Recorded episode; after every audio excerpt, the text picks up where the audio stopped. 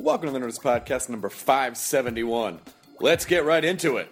We're doing it. This episode is uh, Ed Helms returning after two years. I cannot believe it's been that long. Um, Ed is, well, besides being an incredibly talented actor and comedy person, is also uh, a bluegrass aficionado and an excellent banjo player.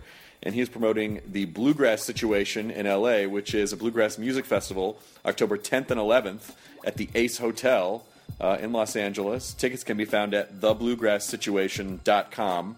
I think if you accidentally type in bluegrass situation and you omit the the, it will take you to thebluegrasssituation.com. They they got both. They got a they got a URL uh, redirect, which is uh, which was very smart on their part. Uh, but the, this Bluegrass Situation Music Festival is great. I've been to it. I performed in it, and it's super fun. So uh, October 10th and 11th. Right now, here's Ed Helms, and there's podcast number 571. Now entering Nerdist.com.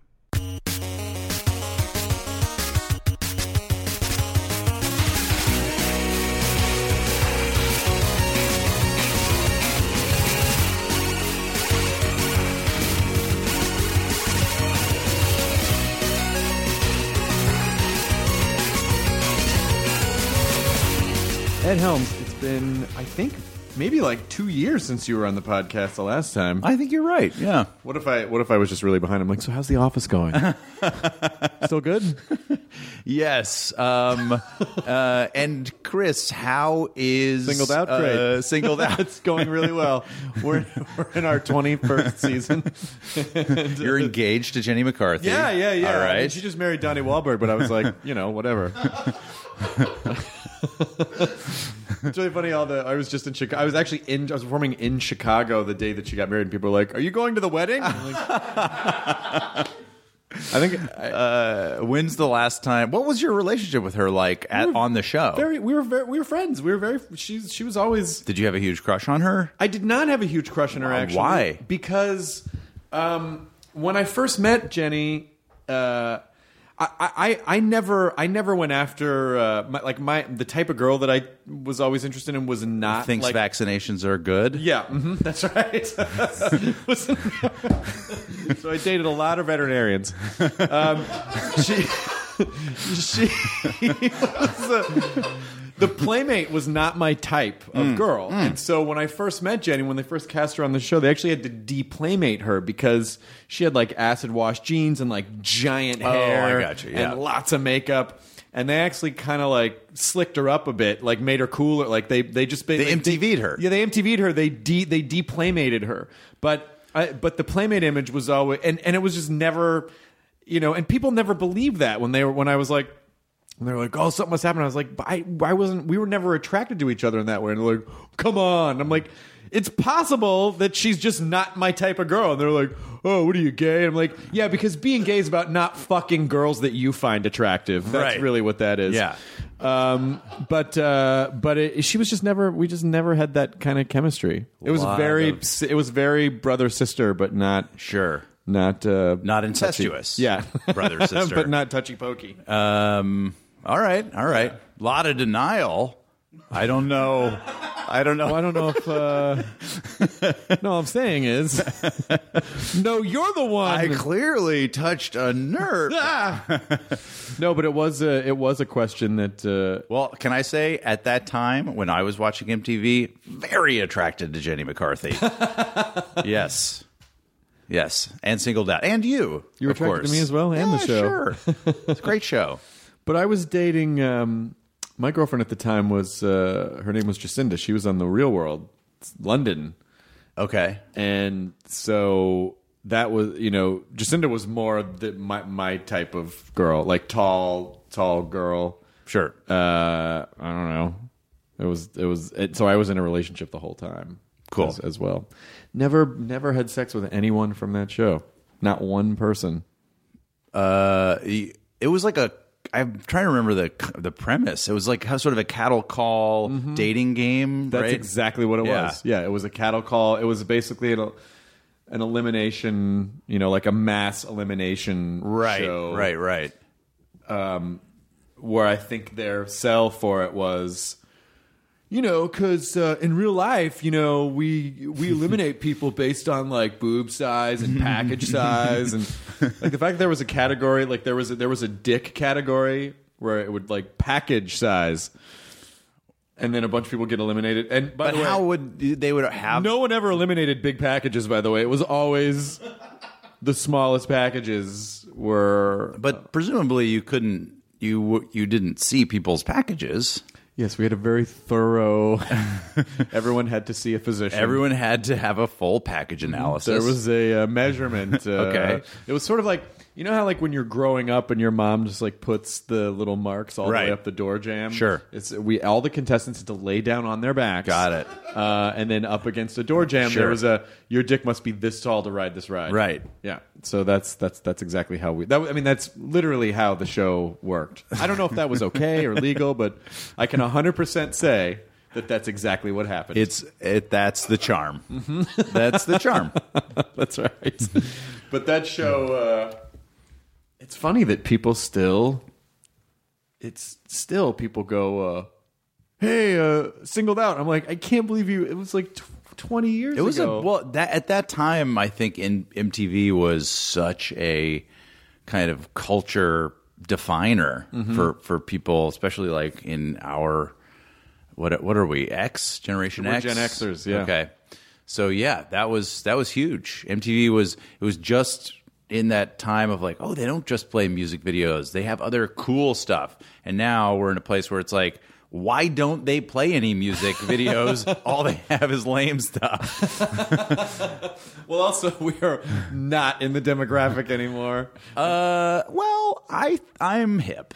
yes, I, I'm aware. I am also a hip Yeah, person, but uh, but I think we are not. I, I am deeply offended that you think MTV is not aimed at me. It's it's aimed at uh, actors ages uh, 36 to 44 who enjoy that is bluegrass music. It is so funny. You're right. Like we just project our lack of understanding. Like it's so funny how easy it is to not understand something and then all, and then not understand why you don't understand it. Like Well, people who are our age now, I'm sure, were like singled out as the decline of modern civilization, and it's a piece of shit. And you know, but 15 year old, like if you were if you were like 12 to 22 when that show was on, Yeah. you were, you know, you were psyched and you wanted that and uh, a heavy dose of Ken Ober Mm-hmm. and uh, remote control. yeah. Oh, remote no remote control was late. Not 80s. Ken Ober. Sorry, he was news. Or No, he did, no, no, no. He was a VJ. No, Ken Ken hosted remote control. You were right. Okay, Ken- I was right that about in the that. late 80s. Um, That was before, it was that way was- before. that was yeah, that was like okay. 88. and that, was like was, 88 Colin Quinn. That was Colin and Adam Sandler and and uh, and Kari Wuhrer See my references? How dare you say I'm not hip? yes. No, Kurt Loder was MTV News. yes, of course. Kurt Loder and John Norris and Tabitha Soren were all MTV News. Oh, Big crush on Tabitha Soren. Yes. And then she kind of went legit. Like she did a bunch of real news, documentary kind of stuff. I, I, think don't know what for she's. I don't know what she's doing now. I don't know what Tabitha's doing now. Um, Kennedy. Kennedy's still around. Um, she's and who was the who was the guy with the, that that had the hair like the big hair, the hair metal looking rocker? Uh, which video which guy, jockey. Riki Rachtman or uh, Uh, he, he he looked like he looked like a glam rock guy. He was really um, oh he had like a lion mane of hair. oh oh oh you're talking about John Sencio. am I? I John Sencio had a lion mane of like Yeah. blonde hair. Okay. um, but but maybe there were maybe there were some others. It was such an interesting, it was such an interesting time because now, I mean, now like Vevo is basically where people watch or or anywhere else online. Right. It's not. It's you know it. MTV was revolutionary because they had stuff that you couldn't really see anywhere else. Now, Yeah. Well, now you can see. Now you can see all that shit everywhere. Right. And people don't even have the attention spans to watch music videos anyway.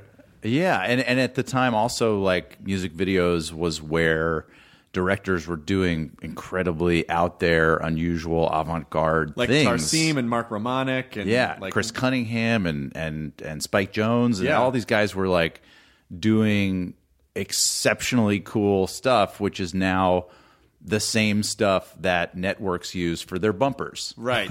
It's- so it's like ubiquitous. And it was a period of time where people would sink a million dollars into a music video. Mm-hmm. Remember when Thriller came out? It was like this video cost a million dollars, but those mm-hmm. were early '80s dollars. But still, going you know like into the '90s, and the music business was still like this train's never going to stop. Yeah. you know, Yeah. they, would- they would spend they would spend a million dollars. But I think a lot of people didn't realize that so many musicians were broke a lot of the time because they had to pay for all that shit. So like you know. Uh, people- Wow. People Yeah. like Trent Reznor would make these fucking amazing videos, but then still have to pay for them. really? Like Yeah. Interscope didn't pay for that kind of stuff? they bill it all back to the artist. It's all recoupable. So they, um, you know, every dollar.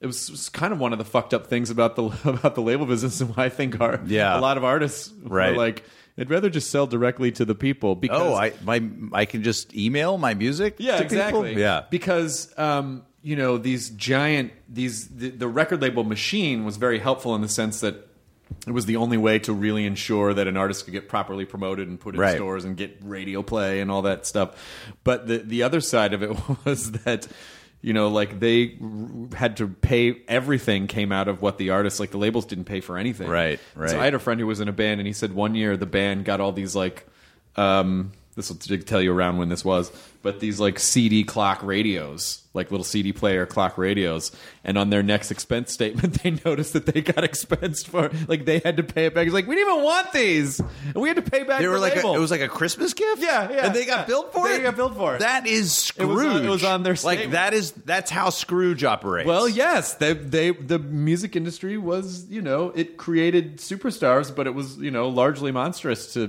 people, and so you know it was just a fucked up way to.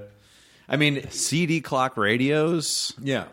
I mean, there were some artists who basically, and, and you know, I know that uh, on the label side there was money that they just would never get back. I mean, it was just part of the ebb and flow of like, well, these artists are huge, and we invested money in these artists, and we're never going to see it, and those artists are never going to be able to pay it back. And it's, Yeah. it's not like they would go after those Right, artists right. if they got a huge advance and never made it back. Uh, you owe us for three CD clock radios. but uh, but I know that there are stories of uh, there was another guy who um, was an artist at a label and he you know years later wrote a jingle for a you know like a car company and was supposed to get a bunch of money and then the record label took it because they were like well no you owe us this money from before like they found out that so you know it's hard to feel too bad when the music when the music industry is like we're being bled dry it's like well yeah it doesn't feel good does it yeah, right, right.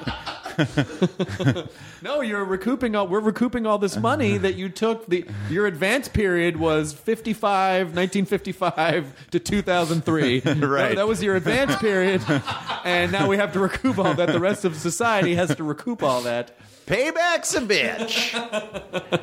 wow. Yeah. Now we're recouping.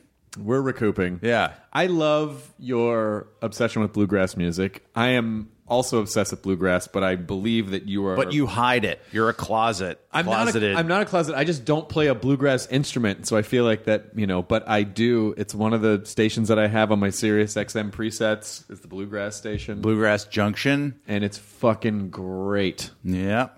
Yeah. I mean, I I think it's I don't know. I, I just have always loved it, but it it it does I feel like tap a a nerve that is ancient within us. You know what I mean? It's like uh eh, just good good folk melodies that are that are decades or centuries old. Well, it's not even that, but the instrumentation. I feel just. I feel like it boils down Yeah. the most basic elements of how you can hear music. You have this bassy part, you have this high end part, you have this little bit of a rhythm part, and you have a percussive part. And ideally, you've got two or three people shouting in beautiful harmony. Yeah. Um, that's one of the peculiar things I think about about bluegrass or or the high lonesome sound, as it's known, like kind of traditional bluegrass, um, is that it takes place in a register vocally that's often very uncomfortable for the singer. so it has this like kind of raw edge to it because it's a, voices are strained a lot of times, especially those old. those- yeah, you gotta get, you gotta get up there. Yeah. you gotta get up. It's it comes from the diaphragm. Mm-hmm. Mm-hmm. Comes from deep in your scrotum. There's not a lot of there's not, there's not a lot of bassy bluegrass singers. Uh, they're out there. They're out there. But yeah, uh, it's um, it's a really cool, it's a really cool art form, and uh, I think a lot of those guys got boned by the music industry too. Well, yeah, because they just didn't know what to do. You know, I, I had some, um, as I've mentioned them a few times on the podcast, but I had this, some friends of this band called the Cousin Lovers, and they would write bluegrass songs with contemporary themes and lyrics. and Right. they were f- a fucking amazing live band, like one of the most amazing live bands I've ever seen. And I remember. Like they would, they used to, you know, they would have this huge following around Los Angeles. Every time they played, their shows would be full. And then they would, they went to Nashville for a while, and they were like, they didn't know what to do with us because we weren't traditional bluegrass, we weren't country, Right. there wasn't any place to put us. when was that? this? Was pre pre like internet, you Yeah. know, like file sharing boom. So it was I think now it's like 2000 2001. Okay, yeah. Now is a uh, incredibly exciting time for for all forms of roots music, Americana, bluegrass, folk, blues, just all that stuff feels like and I don't know if it's a response to being inundated by technology the way we are now that people are sort of craving something simpler and and uh, and a connection to an older time but but the music is thriving and the I feel like now if a band like that went to Nashville they would be snatched up because um, or they wouldn't even necessarily need to go to Nashville. They could go to New York City or or here in Los Angeles um, because the the community, the the kind of acoustic music community, is really charging forward into some like exciting progressive areas, and bands like the Punch Brothers and the Punch Brothers. Yeah, they're they're just a, they, they what they do musically is so profoundly intricate and uh, the musicality, the musicianship, I should say, is um, it's on par with you know uh, a, a what I, I pulled. I it's on par. I should I fin- should finish that sentence. It's on par with Beethoven. Well, the uh, the Punch Brothers, um, I uh, I pulled off the internets. They did uh, this thing. I believe this was maybe it was in Portland, chamber music Northwest. Does that sound? Yeah, does that sound like Portland? And um, it, it's just it's one of those places. It, it it's basically in a place where there's usually chamber music, but the bluegrass just it just cuts through and bounces off the walls in such a gorgeous way. Yeah. and I love that. The thing that I love about how it how the music sounds is that it to me it sort of has this feeling of like some guys pulled some stuff out of a junkyard in the Appalachian Mountains and built their instruments. Yeah. And they basically just had whatever they could find to make sounds and then their voices, and that's it. Yeah, and and what's interesting about those guys, the, the Punch Brothers in particular, if you look at a picture of them, you're like, oh, it's a bluegrass band. But then when you hear them, they're they're all over the map, and they can do. Uh, they just um, did this artist residency program at the uh, Oberlin Conservatory, which Oberlin College is where I went, and, and one of the members of the Punch Brothers went there, Chris Eldridge, the guitar player. Uh, and they did a this roots residency program at the conservatory, and they were working with chamber musicians and working with classical uh, musicians and, and doing workshops uh, about their about roots music, but also about classical music and how chamber music works and the, the ways in which a, a, band, an acoustic band like the Punch Brothers, approaches an ensemble uh, and how that relates to how a, a, a string quartet might approach. And and they wound up playing this big. I saw a concert at Oberlin where the Punch Brothers played, um, among other things, uh, one of the Brandenburg concertos with Oh my Uh, with the uh, members of the Oberlin Conservatory community, and it was jaw dropping. I mean, there a recording of this anywhere? Uh, absolutely. I don't know where, but uh, to the internet. but yes, Google. But uh, but that sort of thing, I think, is just emblematic of the excitement and uh, progressive mentality of a lot of acoustic musicians right now, and and it's why. Uh, I think even as someone who loves the traditional bluegrass sound, and really, if I was like trapped on a desert island, all I would want is like a Bill Monroe CD. but um, but I think it, it's you can sort of feel the appreciation for that and this just like wave of passionate new directions. That's just this to me. It's like it's just as exciting. It's all from the same family. Berklee School of Music in Boston.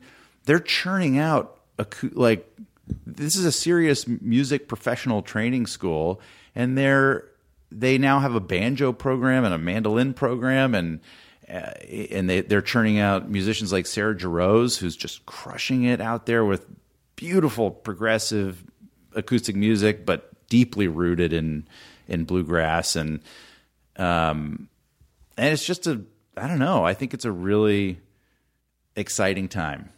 Did, I wonder if this. I feel like maybe it was you the last time you were on, so I apologize if I'm covering the same territory. Cause, but it was a couple of years ago. But was it you that I talked about the Maddox Brothers and Rose with? Do you know Maddox Brothers and Rose? It was an old radio show on the, I think on the West Coast, and it was that kind of, you know, it was just like a from like like the maybe the 30s or the 40s. Yeah. and it was one of those gather round, folks, the Maddox Brothers and Rose, and they would do like a couple weird comedy bits Right. that were I don't know stiff if we but talked charming. about that. Yeah. and then they would go into um, the bluegrass. some songs and Yeah. yeah yeah there's a great tradition of those uh, porter wagoner you know like these great old uh, variety shows be they television or radio. Um, and uh, dolly parton did did some and like some of these live specials. It's such a it's just a great it's a, it's also a music that that welcomes and people and kind of brings I think people together.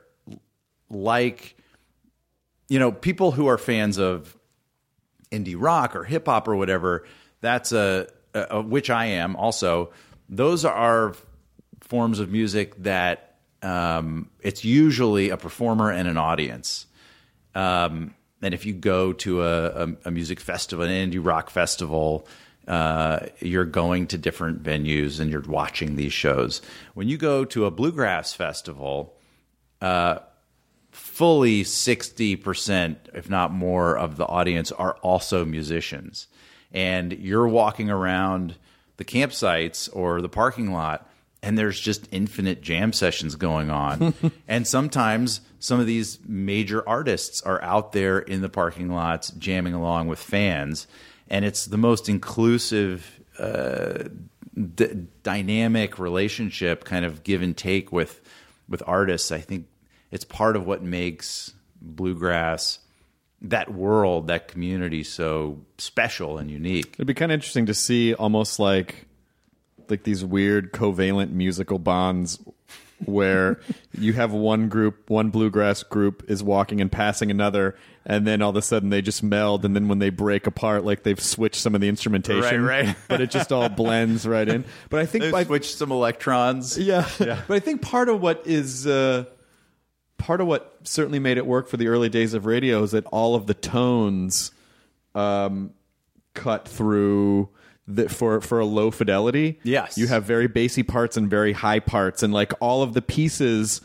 Um, they they they they layer together very nicely, but uh, no one tone is like any other tone in a bluegrass band, like vocally or or with the instrumentation, and so it makes it very easy to hear. I mean, I just have these kind of like weird, almost peaceful fantasies about just being in a little house in the middle of nowhere, like in the early days of California, or you know where And hearing a crackly broadcast. hearing a cl- just sitting on a couch and just like hearing a crackly broadcast just and then like that's that's your night Yeah. it just feels that sounds so peaceful to me yeah, that that that that can be yours. I guess I could have that if I really wanted You it. could go I'm too to, easily distracted. uh, no, I'm too easily campground. distracted. Yeah, no, it's not possible anymore. Um, we're we're way past it. Doesn't matter anymore.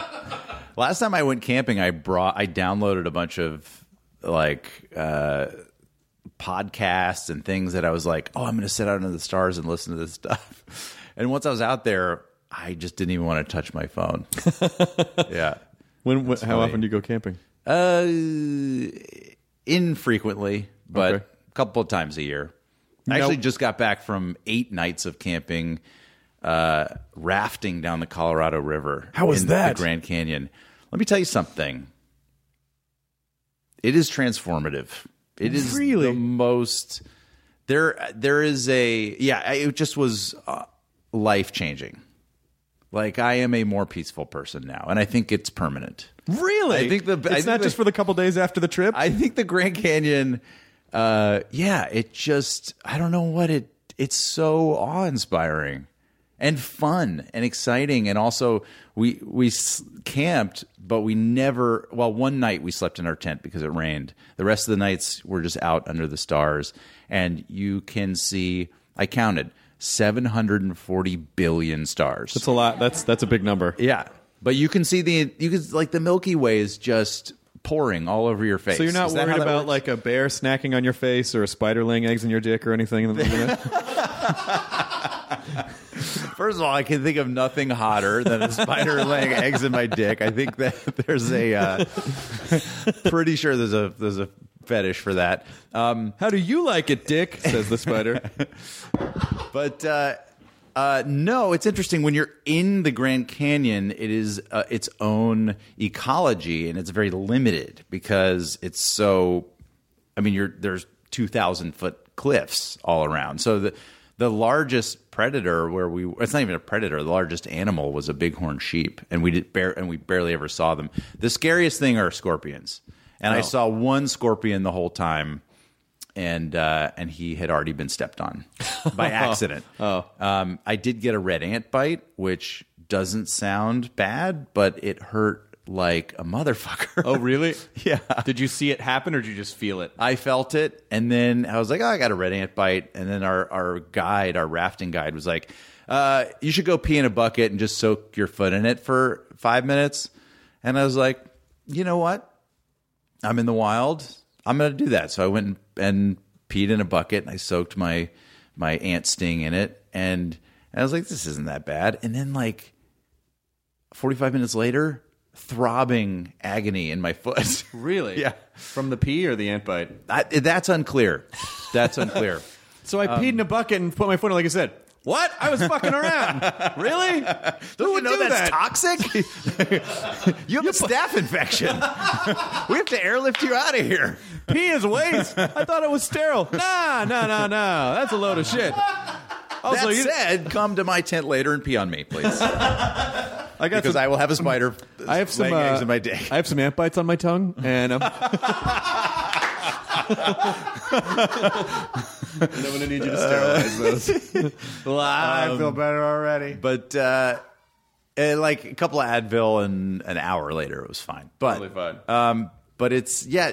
Usually, I was for some reason the scorpions kind of got into my um, my psyche a little bit, and I was skittish about them. Uh, but I didn't really need to be, and it was it just was incredible. The rapids on the Colorado River are so unfathomably huge. They're just, it's like I didn't know that water could behave like that. Well, they don't call them slopids. Come on, someone had to do that joke at some point. Slope- It is a Simpsons joke, right? Slopids? Slopids. Yeah. Is it Homer that says? It's uh, Ned Flanders when they're on the Boy Scout. That's right. Oh, where they disappear and then they find the the Krusty Burger on the oil rig. Good, good That call. is a classic. Nice placement, by the way. Good. Oh, that, Ernest Borgnine's in that one, and he like he goes to find his trusty knife, but then Homer. Stolen. Yeah. Okay. Good. It's all coming back. Good, good, good, good. I just made a Ned Flanders joke. Good. Did you do the uh, the marathon? Has that happened yet? Yeah. Um, I caught. I mean, I would The jump in. marathon? I would c- jump in and catch some of it. You know, like when, whenever I could. But is the app out now? Uh, I think it's next month. Now that wasn't that wasn't commercial free, was it? That wasn't just like wall to wall Simpsons because that would be balls. Like if they had Eight commercials Okay. Yeah, but I think F, yeah, I think Jonah said FX's number FXX's numbers like crushed everyone. Yeah. from that from that marathon. Um, uh, but it it is uh, it, I, every time I'm out, like I was just performing in Salt Lake and Seattle and uh, um, and Denver, and it's that kind of upper left hand region of the country.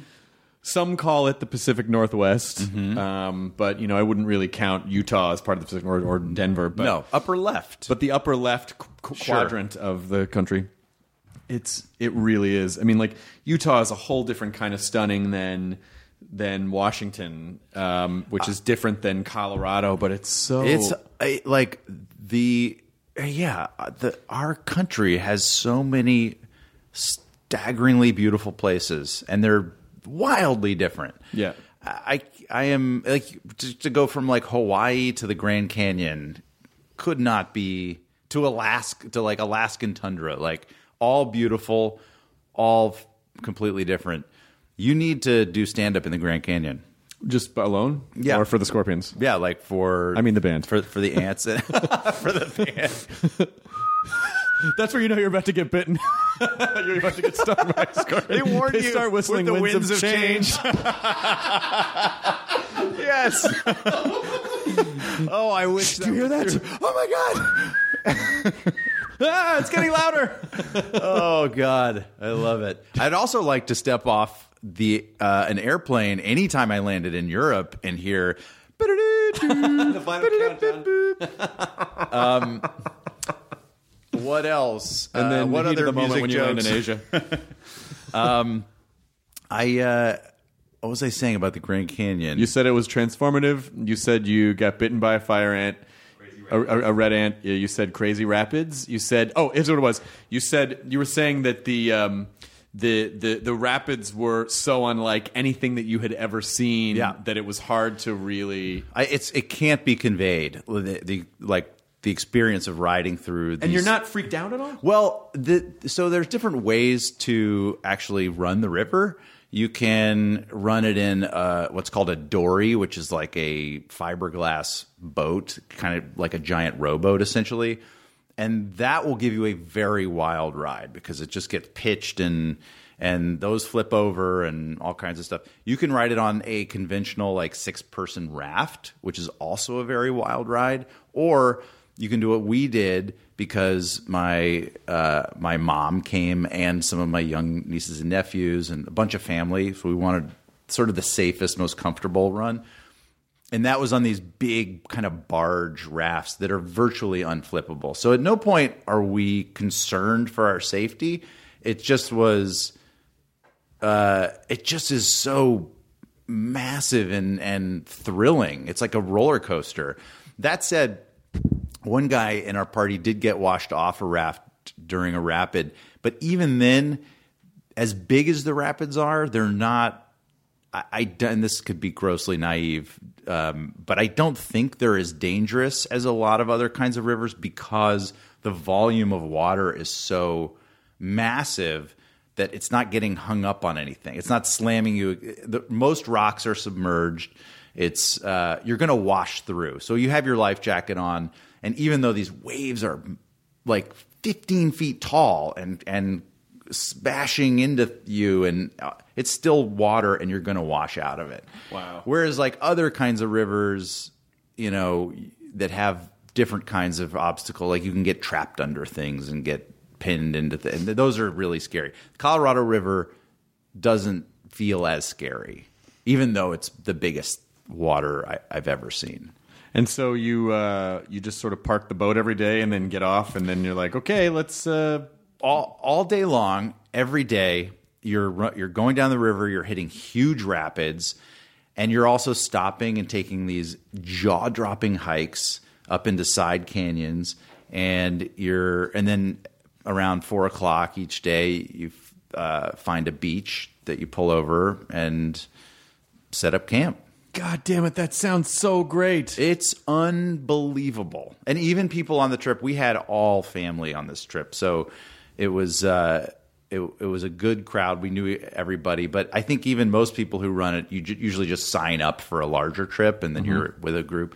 It wouldn't matter if you're with com- complete strangers. It's just you're going to have a great time, and and I, I will say this too: like people who had limited outdoor experience and were intimidated by the camping aspect and everything, just had a ball. You know, like com- were completely excited and thrilled the whole time. It's it's awesome. And do you, do you do you bring food for eight days, or do you try to? So you you go. It's very heavily regulated. It's national park, so it's heavily regulated, and uh, and there are just a few guide companies that are permitted to uh, to run the river. They also issue a certain number of private permits um, per year, but we went with a guide company, and they outfit you with all of the supplies essentially, and the guides really help a lot with cooking and all that kind of stuff. So it's not it's it's it's actually it's not like the camping part is pretty easy. You're not Survivor Man. no, you're not Bear Grylls in it out there. Um, Although I think when they, when when they're shooting those nature specials, a lot of time there's usually someone just off camera, just like handing them.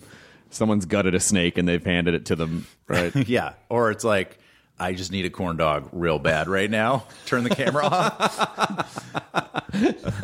um, also, but also on that trip, uh, my two buddies, Jake and Ian, who are my college buddies, with whom I still play music in uh, the Lonesome Trio. That's our that's our our little group that that we've been playing together for 20 years. They were also on this trip, and uh, we brought instruments and just played music every night. Oh like, man, yeah, in- this sounds amazing. in like the cathedral of Mother Nature, I mean, like, just resonating off canyon walls. Are you completely off the grid? Do your phones work at all? completely off the grid? Eight days. Wow. We, we were all sort of, uh, you know, wondering what major Earth like Earth changing event happened while we were in the oh, hey guys, Turns the out- apocalypse happened. Yeah. yep. No more civilization. Well, Turns out nothing different happened. Turns out you can go off the grid for eight days and come back in without a hitch. it turns out humanity was off the grid for ten thousand years. oh, this was great. So I set up an auto reply on my email. yeah. and it uh, just said, "Hey, I'm I'm on vacation and won't have access to email or phone." Blah blah blah.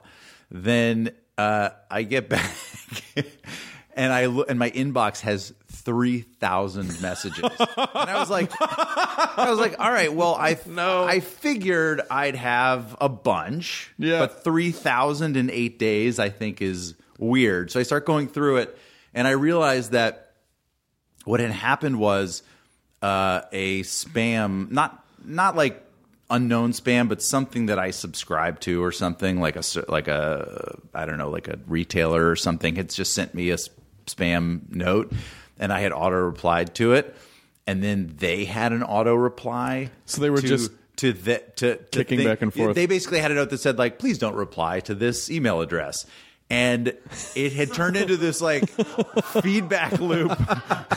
this No, you don't reply to this. No, Yeah. I mean it. You stop replying to no, this. No, I'm out of town. well, But I'm an auto replier, and I'm telling you to stop auto replying. But I'm out of town. yeah, well, I'm an auto replier, and I'm But telling I'm you to out st- of town. But I'm telling you to stop auto replying. I'm telling you, I can't. no, I'm reply. telling you, need to know. You're the, I'm out of town. I'm an auto replier, though. This is what I was built for, and you should not auto reply to me. I can't help it. This is what I do. this is me. It me. just, and, and it was like thousands of of this, and thank God it happened like right towards the end of the week. Otherwise, I would have had like ten thousand messages. But that was I, it. Made me wonder though how much of like so this this thing was happening in the internet that had no human oversight. It was a reflexive feedback loop of e- email Yep. that no humans were monitoring or even aware of. Right. And uh, it would have gone on indefinitely Mm-hmm. had I not emerged from the canyon and put a stop to it. It made me wonder how many things like that are going on in the internet and just eating up ohms and watts of electricity you just and don't just see it because it's all you know. It just gets kicked into spam filters, or it's you know, um, it. I, I, my, my email is very heavily filtered Uh-huh. in ways where my ma- my my main main inbox never really has Yeah. an exorbitant amount Right, of right, right. because everything's you know No, but I'm not talking. I mean, I, I I know this because most of my emails to you get kicked back to that's not true. But I, I'm just wondering. I, I- I'm not even talking email specifically. I mean, like uh, the way that uh, that business, um, you know, like online businesses work together, and they're they're all these automated things that are very possibly just getting in these feedback. I would loops. love to find out what the oldest autoresponder is. Like, let's say there was a company from like tw- 20 years ago, and the company folded or someone died or something, but it just kept. It just kept spinning its wheels. that it's just still floating out there somewhere. Just still like, please respond to me. Please respond to me. Please respond to me. It's the uh, it's Jenny McCarthy at singledout.com. dot mtv.com. The uh, the that is the bluegrass festival. It's in October, right? Yeah. Okay. Yeah. So I'm glad you asked. The uh, the so the bluegrasssituation.com is this um, really cool, fun resource for for acoustic music fans, Americana fans, um, and it's uh, it's something I helped start, and it's I'm really proud of it, and it's got great articles and music premieres and all kinds. It's sort of like the pitchfork of that of bluegrass. Um, we have a uh, a signature festival, which is uh, which is this October at uh, the Ace Hotel, that new theater that got renovated at the Ace Hotel. Oh, nice downtown. Yeah, because it was at Largo. Because I start- I did it so- at Largo. Yeah, of course, that's right. You were on it, and the the first. Um, so the the festival actually predates the the bluegrasssituation.com, Mm-hmm. which kind of grew out of the the fun and success of the festival.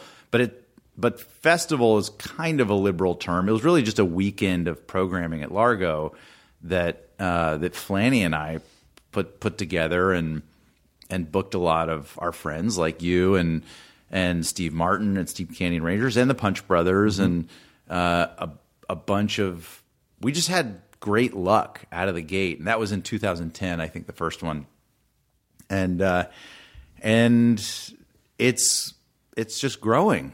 It's been super cool and super fun, and uh, uh, we would like to have you back. Or I would love to. No, I no, I would love to because I, every time there's so many songs.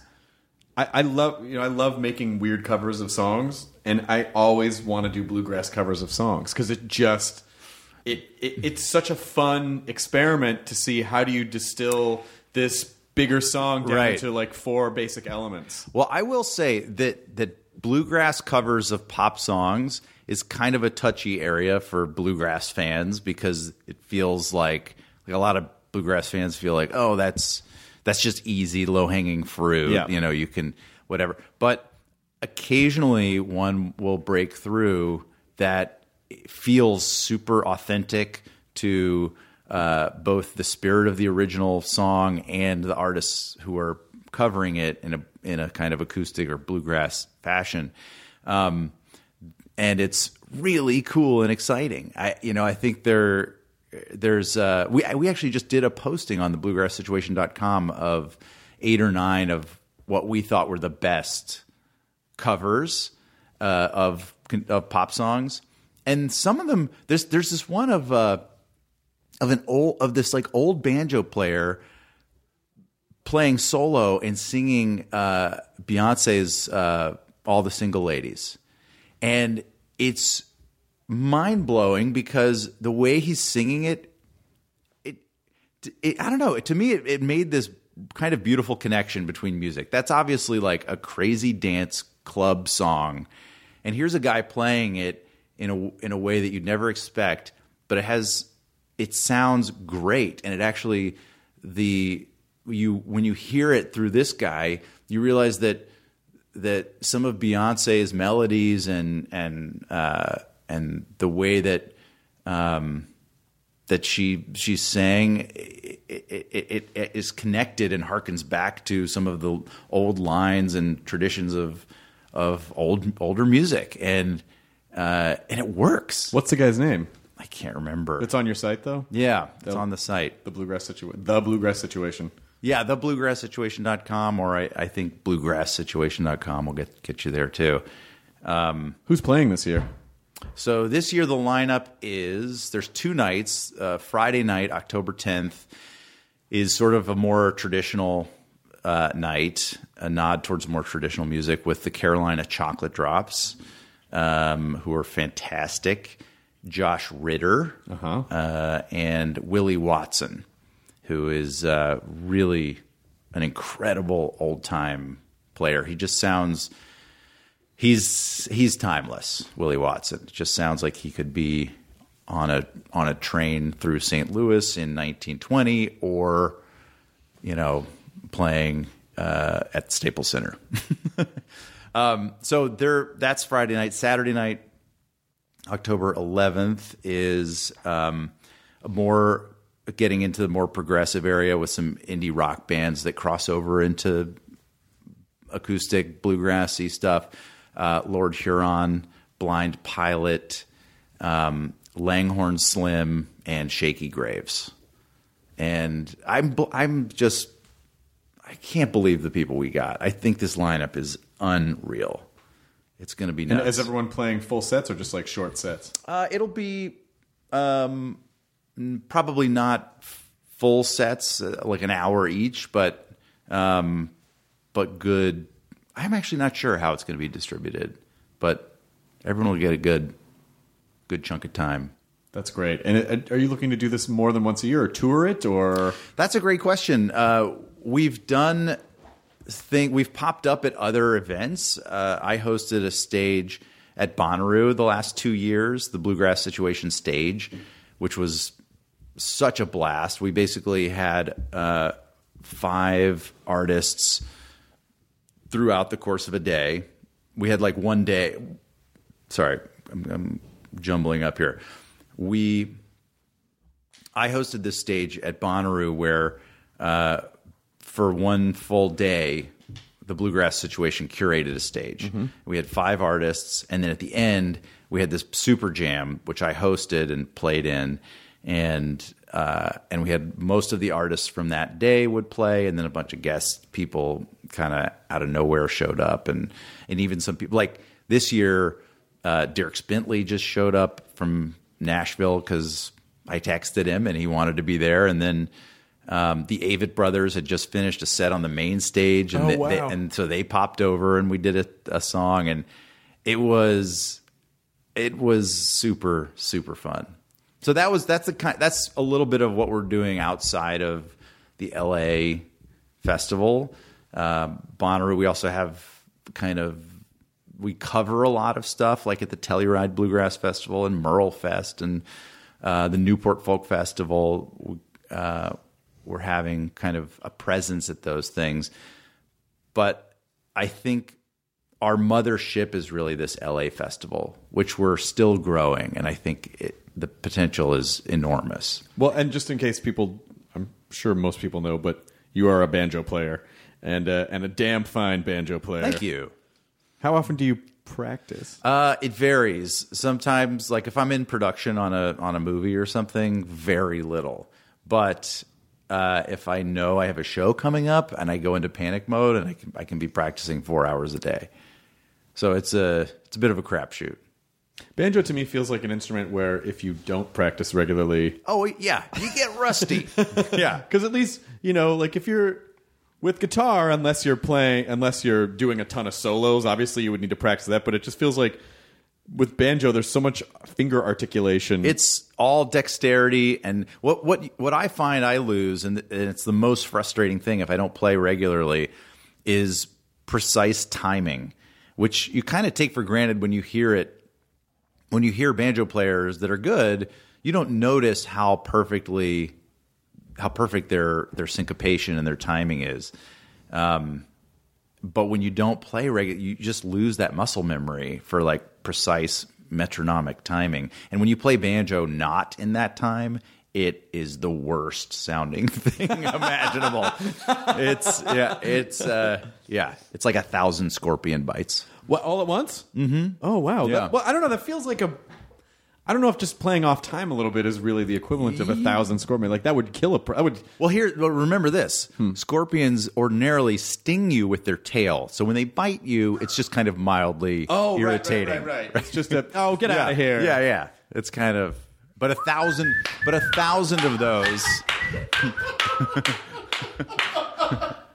That's a, that's, I should. I would love to do this. What did we do together? We sent. You did. we um, did the Titanic theme. That's right. We did a mashup of of uh, bluegrass, adult contemporary, and hair metal. Yes, and I, So- I had all of my I had my costume from Rock of Ages. Yes. and so I and know, you were uh, you you sang um, the Titanic theme Titanic, song yeah.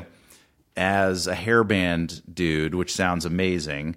Um, but then you guys were all and then we played it acoustically as a bluegrass band underneath you. That was super. and then you fun. all came with a voice like uh, near, far, wherever you are. Like you guys were, Yeah. you, you all came in with all the harmonies. yeah, that was fun.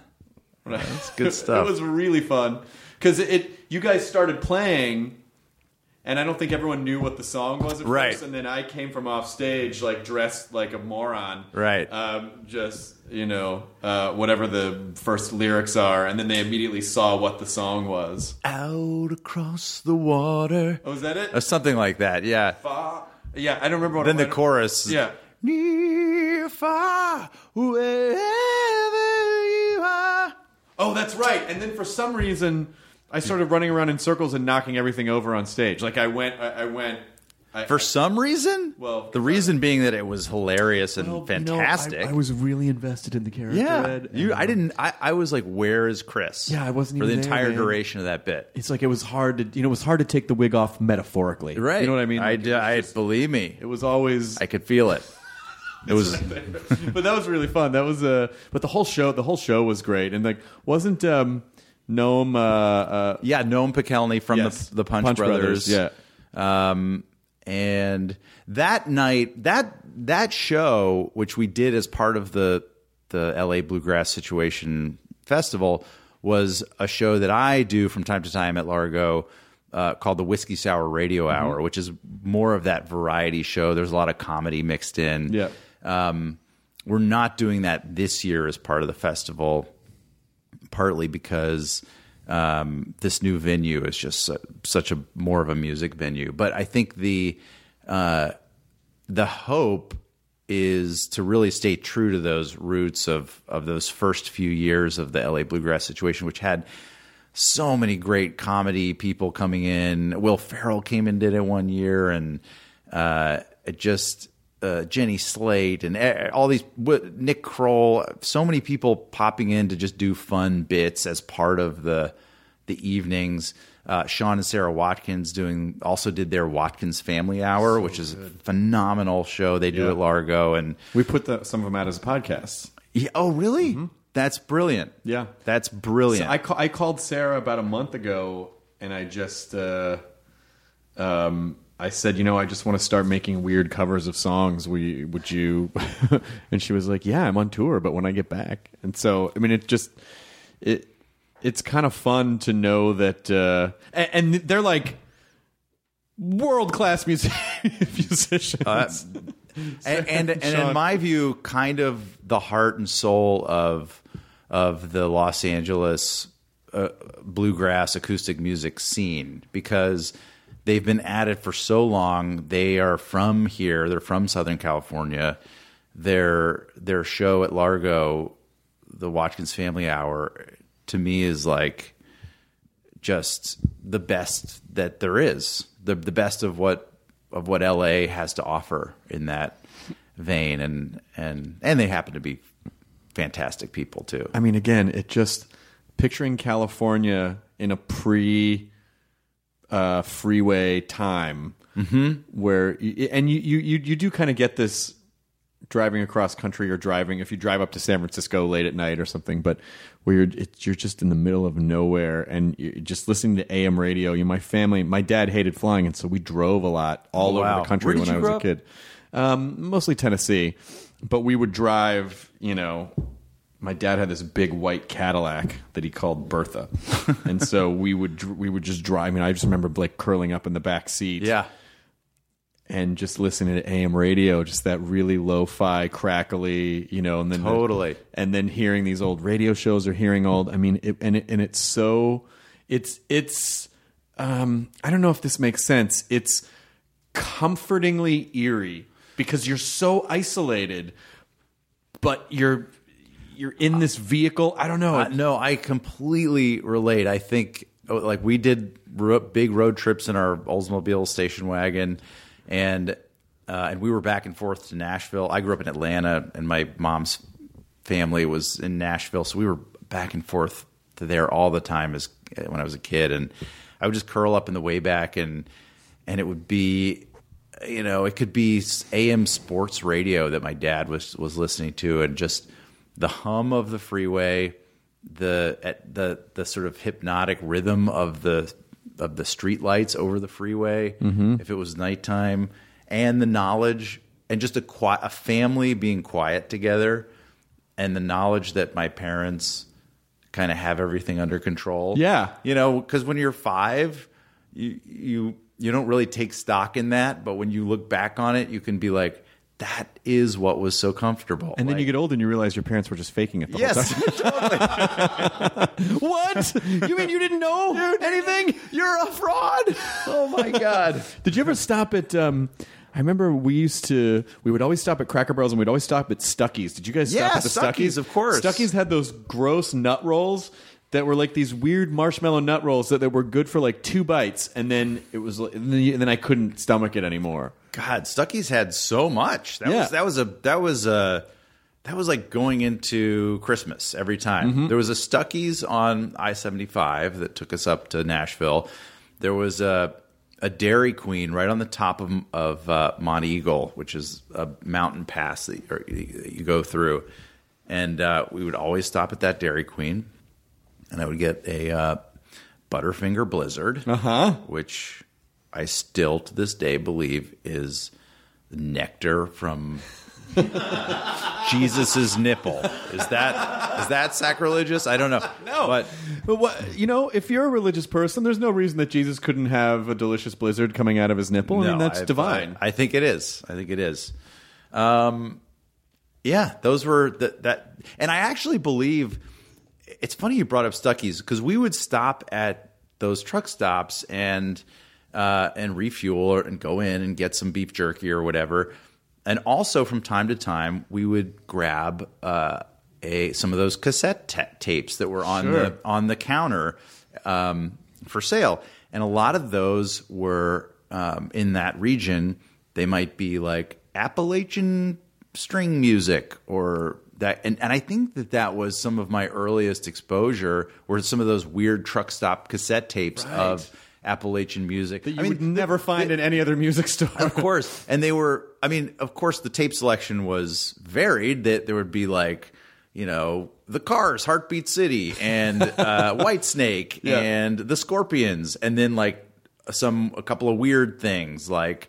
Uh, like a comedy cassette, or and then the Appalachian string music, or something. But mom had my mom, who grew up in Nashville, had some English. She wasn't a big fan of acoustic music, but but she did like it, and we would pick pick up those cassettes, and some of those I think were were where I first kind of got that taste for for for that music. Yeah, I, I remember the the it's the same exact thing, and a lot of times. It, you didn't really even know exactly what you were buy- you were buying. You're like, well, we just need to kill time somehow Mm-hmm. because you you you can get so much on the open road at that at that time where there you just couldn't hold the station for longer than like Right. thirty minutes. Right, right. Even AM, you know, would would would cut out. So I was like, we got to listen to something. Yeah. Well, also when you get up into some of the countryside up there, a lot of AM radio is very religious. Oh, yeah. and um, and at times like like kind of unpleasant. And then like- Jesus said, with Yeah. the blizzard that sprang forth from his nipple, Yeah. With the Butterfinger Blizzard squirting out of his nipple. Jesus was delicious. um, But it's yeah, and my my parents didn't didn't go in for the religious stuff very much. Is this a segue into the fact? Are you doing vacation? Ye- Yes. In what way is that a segue? Because you were talking about being in a station Oh, road wagon. trips. And spe- yeah, of Yeah. course. Um, great segue. Right? You said you were in the station wagon. I I immediately was. thought vacation. I'm doing vacation. I leave by the time this podcast airs. Mm-hmm. I will be on set. I leave Thursday um, for uh, for production. What is the I I heard uh, okay, so I heard what I what someone said, "Oh, the plot is this."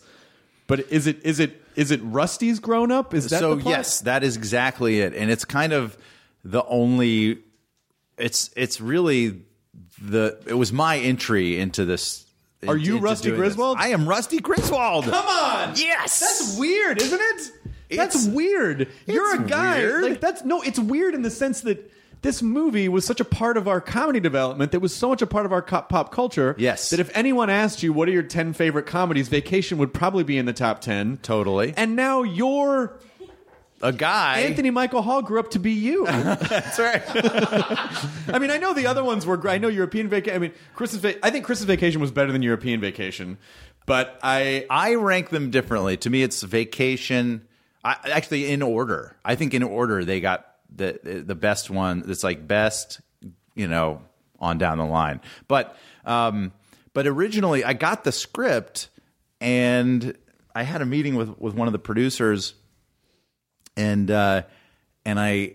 I just was like, I why would I do this? I mean, this is such a sacred cow for me. I don't, I don't, I'm just not the idea of a re, of like redoing this story and taking Chevy Chase's role in some way just didn't feel right. It didn't feel like something I wanted to do. And then, uh, uh, my manager was like, just read it. Just read the script and make an intelligent decision here. Most of my decisions are not in, made intelligently. So I followed his advice. I read the script and and I realized by page 10, oh, this is Rusty Griswold's movie. This isn't just a redoing of the Clark Griswold family story. Rusty is all grown up. This takes place in the world that we already know. Right. It's a it's a really a continuation of the Griswold family saga, and that kind of I thought right away I was like, oh, that's cool. Like that's kind of fun.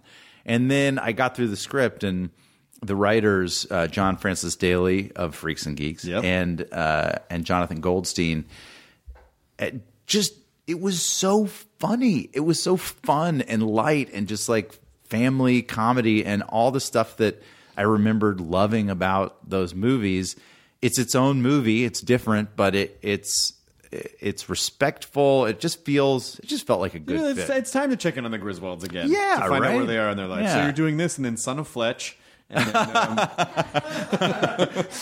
I'm not doing Fletch. I'm doing Son of Fletch. Son of Fletch. Yes.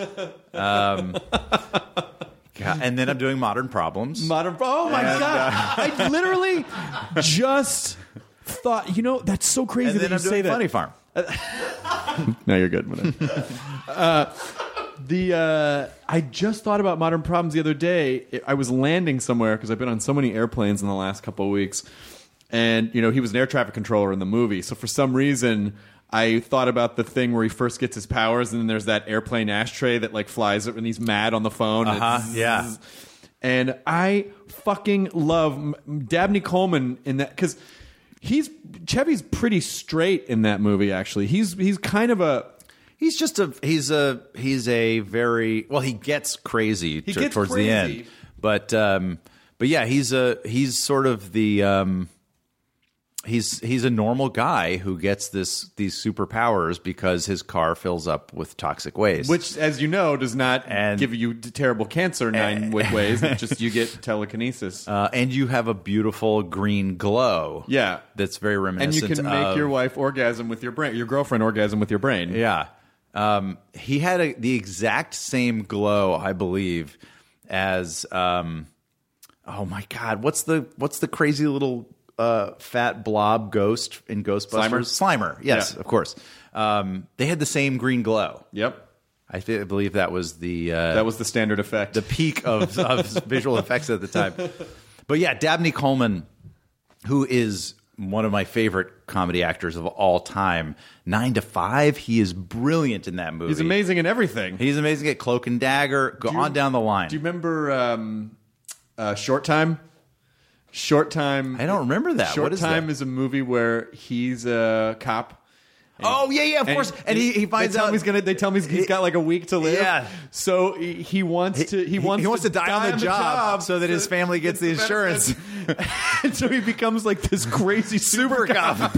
That's amazing. Like such what a brilliant premise. Yeah, and it's just him being like, "Get him, get him, run the Yeah. fucking car!" It's like him jumping cars over things, and then of course, you know, like that was a time when those premises were were new and they were like fresh and real and then like and all the great movie premises cashed in in the 80s and now we're just rehashing rehashing, them. rehashing Yeah. them. But yeah, Dabney. Uh, that sh- I totally remember that movie that's so funny when he when Dabney was like a leading, he was a leading man. Like he could open, like Dabney Yeah. Coleman could open a movie. yeah and he was in. Uh, well, he's recently he was in Boardwalk, right? He was in Boardwalk Empire, but I think that was the last.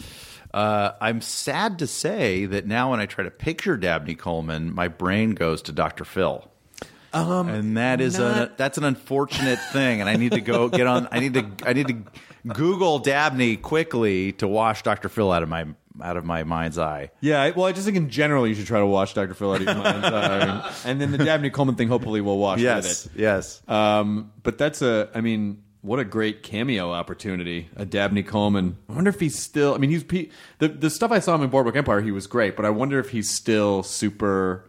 yeah If, if you put him in a good comedy role, I wonder if he'd still be on top of it. don't know Well, let's find out. Yes indeed Put him in vacation. um, we will stop in and see the you know rusty has his own kids so we'll stop in and see the grandparents Of course. chevy and beverly Nice. um, at one point in the movie, and uh, yeah, I just can't. I feel very honored and at the same time incredibly excited to be in to be a Griswold. To be the new number one Griswold, Rusty. I mean, I hesitate to say the number one Griswold. It may always be Clark. I know, but you know, listen, Circle of Life. Sure. There should be the scene at the end of the movie where you have to take off his head and, and hold it up to. What if you just found the Griswolds? Because it's a, it, it it it is kind of a horror sounding name. What if it just turned out that they were kind of like the Addams family, but you didn't know? Because you don't really ever see them at home. No, you only ever see them out in the world. Yeah, yeah, yeah. The the the be, the beginning of the first vacation is kind of as much of the home we see. If you found out that Clark had been a serial killer, and if you track all the different movies, that there had been like a number of murders, like uh, in the in the Midwest, and then Eu- in Europe, and then around Christmas time, around Mm-hmm, that, you, I don't think it. I don't think it'd be weird. I Yeah. think you would be like, oh, Yeah, you could buy that. that's why you know, like that's why he was trying so hard to approximate like what a normal family would go do, because he was trying to keep up the appearance. Yeah, he was trying too hard. too hard, Yeah. and that's why I would love to see. You know, when uh, they m- cut those cut trailers of of genre movies to be different genres. Yes. I would love to see the Griswold horror genre Oh, I, trailer. I, I'm surprised that hasn't been done. it may have been done. It may have been done. Are you guys going to Wally World? I am not at liberty to discuss. It's a free country, aspects man. Of the it's a free script. country, man. I'm just gonna America! say it's in the book. no, no, no, no. That's that's uh that's those Time Life books. Remember those commercials? yeah. What It's- was it? It's in the book. Was that Time Life? The Time Life book? No, it was some kind of uh encyclopedia series or something. Oh, oh, oh. That was the uh, you're talking about um, with the kid, No, no, no, no, not the Britannica. right? With who was with- Stan Freberg's kid? who? Stan Freberg, who's a old timey comedian guy. Stan Freberg, that was his kid. Wow, the Encyclopedia Britannica guy. Yeah, with yeah, with like uh yeah. long hair and glasses. The poor kid who probably and and hammer pants and ve- he wore like hammer pants and a vest.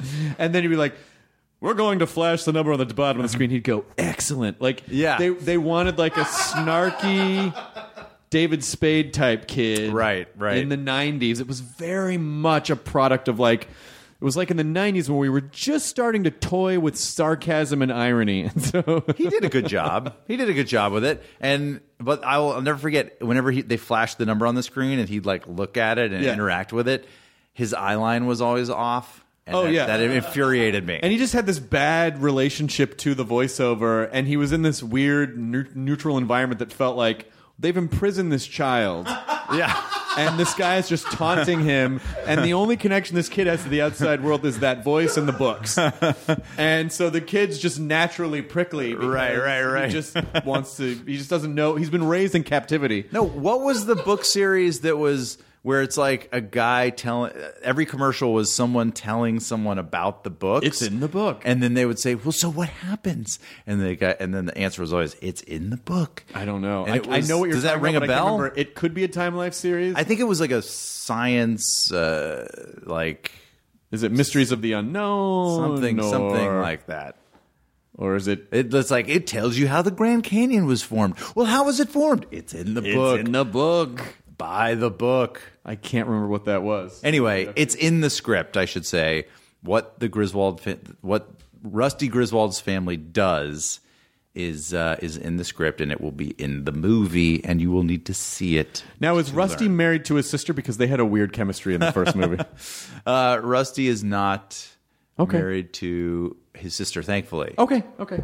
Um, so Mysteries of the Unknown. Mysteries of the Unknown. There it is. Great call. It's in the book. That Time Life Mysteries of the Unknown might actually tell you the plot of Vacation as well. Really? I don't know. I can't verify that, but um, it might be in the book. It the plot of this vacation movie was on on an in an Incan ca- yes. an old Incan wall print. Yeah, va- they- yeah. Vaca- the original Painting. Vacation was a remake of an Incan uh, pictograph that that entertained uh, thousands of Incans What for is centuries. what is the movie called? Does it have it's called Vacation. This is called Vacation. Yeah. Nice. Yeah.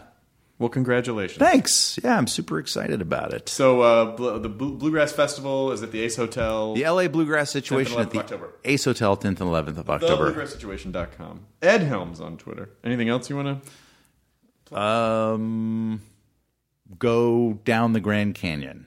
You want to plug the Grand Canyon? I want to plug the Grand Canyon. I don't want to actually plug it. No, that would be terrible. There wouldn't because be- the, the Hoover Dam Yeah. has done a good job of that. Yep. Or a terrible job of it, depending on your point of view. Oh, the Hoover Dam is uh, terrifying. Well, the Glen me. Canyon Dam is above the Grand Canyon, and the Hoover Dam is below it. skeeved even just talking about the Hoover Dam. I went there earlier this year Why? Why are you? What you're? you're because it's so there's you you would die in such a horrible way. Like it's so it's so big that when you're walking on the dam, uh, like when you're when you're driving up Across to the it? dam and then you're walking across it, I just kind of get that that prickly feeling in my in my extremities. Yeah. where it just feels like "Y- y- it's too high, and then you see there's even like a higher part where people can look down on it, and I it's like even looking up there.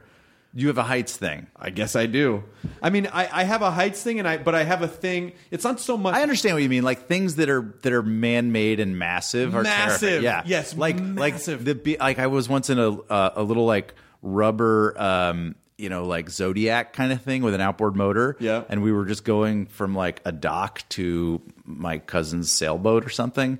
And we went by, this was in, uh, in Oakland, which is one of the biggest, um, sh- container ship ports in the country. Mm-hmm. Yeah. And we drove by a container ship in our little Zodiac thing. and the scale of it was so terrifying. I couldn't even tell you what I was afraid of. I just No. had this like deep dread and It's- terror of this giant ship. because you have to imagine that going back to the lizard brain, Yeah. Nothing should be that big. Yeah, you're right. I mean, if you're if you It's a very lizard brain. Proto Man, if Proto Man sees something that big, you should it's going to kill you. Yeah. it's not whatever that is is not a good thing. Right.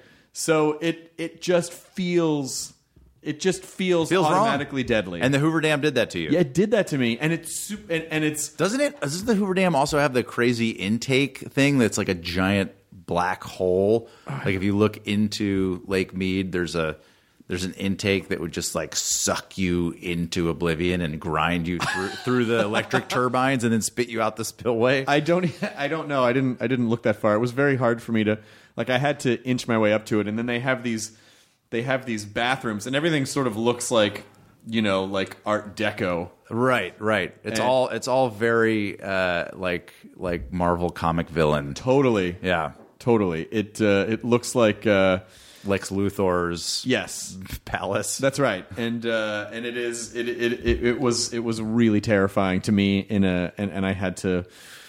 It was one of those things where I'm like, okay, you know, you gotta- Weird. Got to get past That's spooky. Yeah. Well, the Grand Canyon still worth it. Yep, still worth it to go. Yep. Yep. And now I might actually take a vacation there. I mean, I'm sure there's only a, cou- few, a handful of months out of the year where you can actually do that, right? You can't. Um, I think it's a lot of months. It's uh, it's like September or uh, it's spring, th- early spring through fall. okay. Yeah, and then and they run it year round. It just gets insane because Sure. it does get super cold. But the hardcore people do it year round. Um, and uh, don't do it by yourself in an inner tube. What? Go go with a professional. Why? So you shouldn't do this thing that people used to do, like that uh, that stunt people in the tw- 1930s would do. It's like, oh, I'm going to get in a barrel and go over the Niagara Yeah. Falls. Yeah. Oh, that guy died. Hey, get, hey, I'm going to get in this barrel. Drop me off the Empire State Building. Yeah. Guess what? Barrel, not Not is- protective at not, all. Not not the same as a. It's just a murder tube. yeah. It's just gonna barrel. No, because if I'm in the barrel, it's gonna uh, take the brunt of the force, and that'll be it'll be okay. right? Be No, no, no. It's gonna try to squish you out. The little if, open. if you don't suffocate first, you will you will also get smashed, it'll and you will die of a million splinters. it'll spit you like a like a jizz wad out of the t- opening. the bung hole. Yeah. is what that that's actually called the bung hole. the hole in the top of a barrel is is literally called that. well, there you go. Yeah. that's exactly what would happen. So don't go off things in barrels, Mm-hmm. please. Uh, but do go to thebluegrasssituation.com. Ed Helms, thank you so much for being here. Thanks here. a lot. This has been a blast. It's always good to see you. Enjoy your burrito, everyone. Indeed.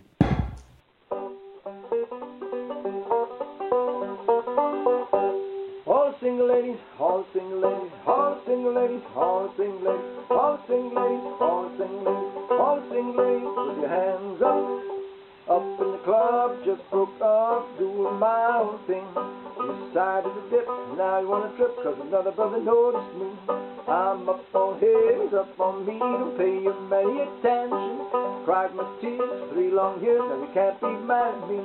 If you like you should put a ring on it. If you like you should put a ring on it. Don't be mad when you see that he wants it. If you like you should put a ring on it. Oh, oh, oh, oh, oh, oh, oh, oh, oh, oh, oh, oh, oh,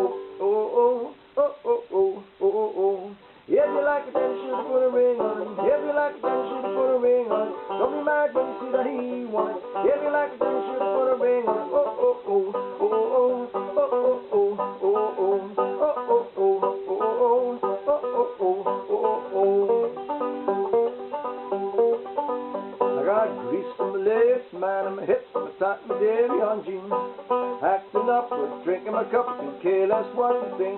I don't need no permission, did I mention? Don't pay you any attention. You had your turn, now you're gonna learn what real feels like, and it's me. If you like it, then you should put a ring on. If you like it, then you should put a ring on. Don't be mad you see that he wants. If you like it, then you should put a ring on. Oh, oh, oh, oh, oh, oh, oh, oh, oh, oh, oh, oh, oh, oh, oh, oh, oh, oh, oh,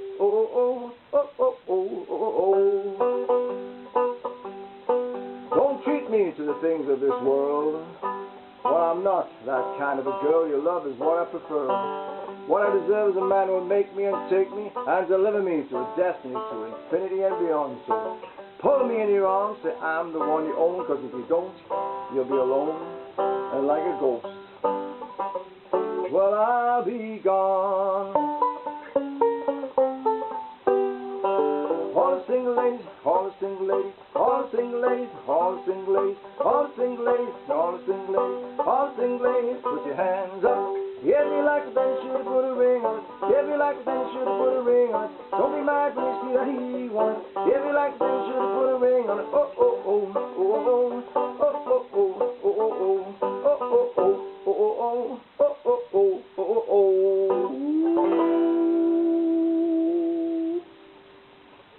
And dragged from the internet, onto the end of the Nerdist podcast was Neil Hankin with all the single ladies. Uh, you can go to his YouTube page, uh, which is Neil Hankin, and uh, that's what we just talked about on the podcast that you just listened to. See how things pay off sometimes? It's worth it to stay all the way through and not bail out halfway through a podcast. And ye has been rewarded with the blue grassiest of treats. Ha ha ha ha. Now leaving Nerdist.com. Enjoy your burrito.